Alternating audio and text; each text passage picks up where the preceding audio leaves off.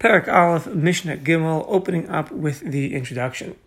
The shir of a mikveh for Tevilah is going to be 40 sah of Mayim She'enim She'uvim, water which is not drawn. So rainwater, for example, or snow that has melted, but not that you have water that you draw from a sink with a cup. That would be forbidden. So the shear for mikvah, for tefillah, is 40 sah. Now, if after this shear has been completed, afterward, drawn water falls into the mikvah, it will not invalidate the mikvah. However, if drawn water fell into the mikvah before it was completed mikvah, before it had 40 sah of mayim she'enim she'uvim, of water that has not been drawn, then it will passel and invalidate the mikvah. So down in mind, let's see the Mishnah. Hillel, Omer says, Hillel, miloi hin mayim she'uvin. A hin is 12 lug. So this 12 lug, or a hin of drawn water, mayim she'uvim, placed with a mikveh will invalidate a mikveh if it falls into a mikveh which is chasser, meaning a mikveh that has not reached its full shear of 40 sah yet. Then a measurement of a hin, which will be 12 lug, if it falls into this mikveh that's chasser, it will make the mikveh passel. And Hillel's reason is because a hin is a midah hagdela. It's the biggest measurement that you'll find with regards to lach, with regards to liquids. That's mentioned in the Torah, as it says in Shmos v'shemen zayis hin. So therefore, lefikah ha-shuva midah zu shall mayim she'uvim. Hillel considered this measurement of for mayim she'uvim to passel a mikvah. He went with the most lenient shear, the largest shear. And the reason why Hillel did so is because why didn't he pick a smaller shear? There are other shearim in the Torah. Why did he pick the largest one, which would be the most lenient in this scenario? Because mayim she'uvim, as it is, only passels a mikvah midrabanan. Since the psul only derabanan, he picked the largest shear to be lenient. Now, why does it say the word hin? Hin is the lashon of the pasuk. Why does it say shlosha kapim, 3 kap, or 12 lug? Just like the lashon of the Mishnah. Because a person's chayav to say things in the lashon of his master, meaning it was in this lashon that Hillel had heard this halacha from his rebbeim, Shmai and Avtaiyan. So therefore, he said it exactly the way he heard it. And according to the Rambam, the kavanah of the Mishnah is that Hillel did not say the word hin with a hey, ala in with an aleph.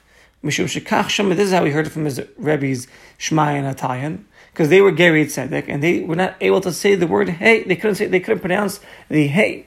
So they said it as in. So he said really the word in. That's how the Rambam explains it, and others explain that really that Sha'amlam Hillel beat the Nachon. Hillel did say the word hin with a hey. He said hin. But the question was, why did he say the word malay hin? What's the word malay for? That's extra. And the Mishnah would explain like this, that since his Rabbeim, Shmai and Avtaiyan, said the word malay hin, why? Because they could not say the word hey. So they said the word malay hin. Why they add the word malay? So that people don't think they're saying in. It would be like ain, like no. And then people would think ain mayim she'uvim posum, that drawn water will not possible at all. And that would be totally incorrect. So his Rebbeim said the word malay in, so they know it means really malay hin. And therefore Hillel said malay hin, just like his Rabbanim said the word malay hin as well. So even though, of course Hillel could say the word hey, but he says the word malihin, like Rabbanan said the word malihin. Okay, different ways to learn it. The bottom line is that he's using the words of his masters. They use the word hin, so he uses the word hin as well.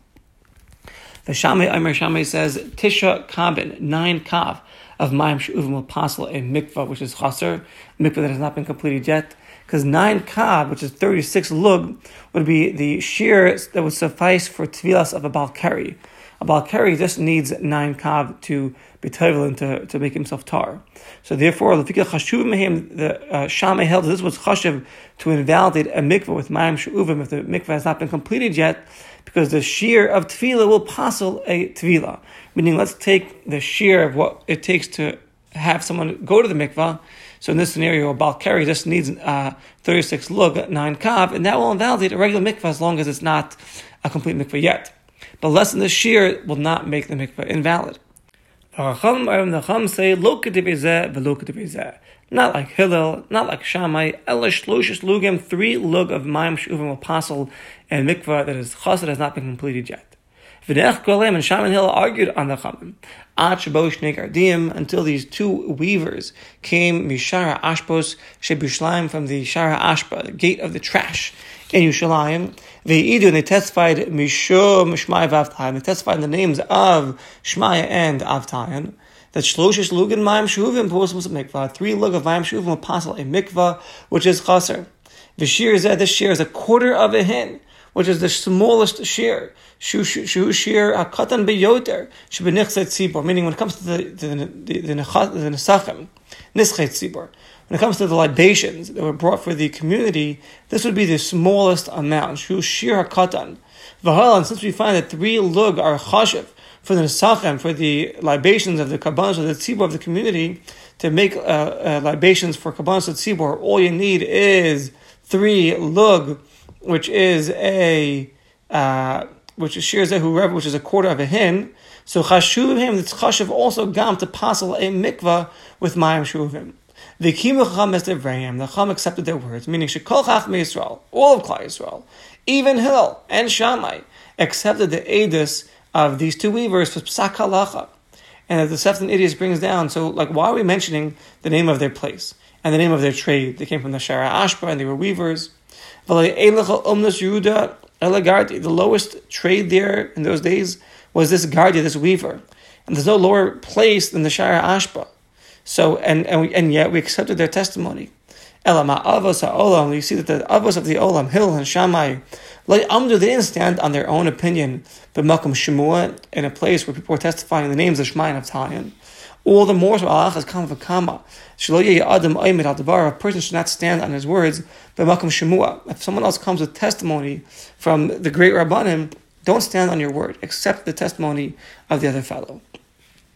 And then Rashi explains another reason that to teach you that a person should never hold himself back from going to the Beis Medrash, because there's no lower trade than this gardi, this weaver, and there's no lower place.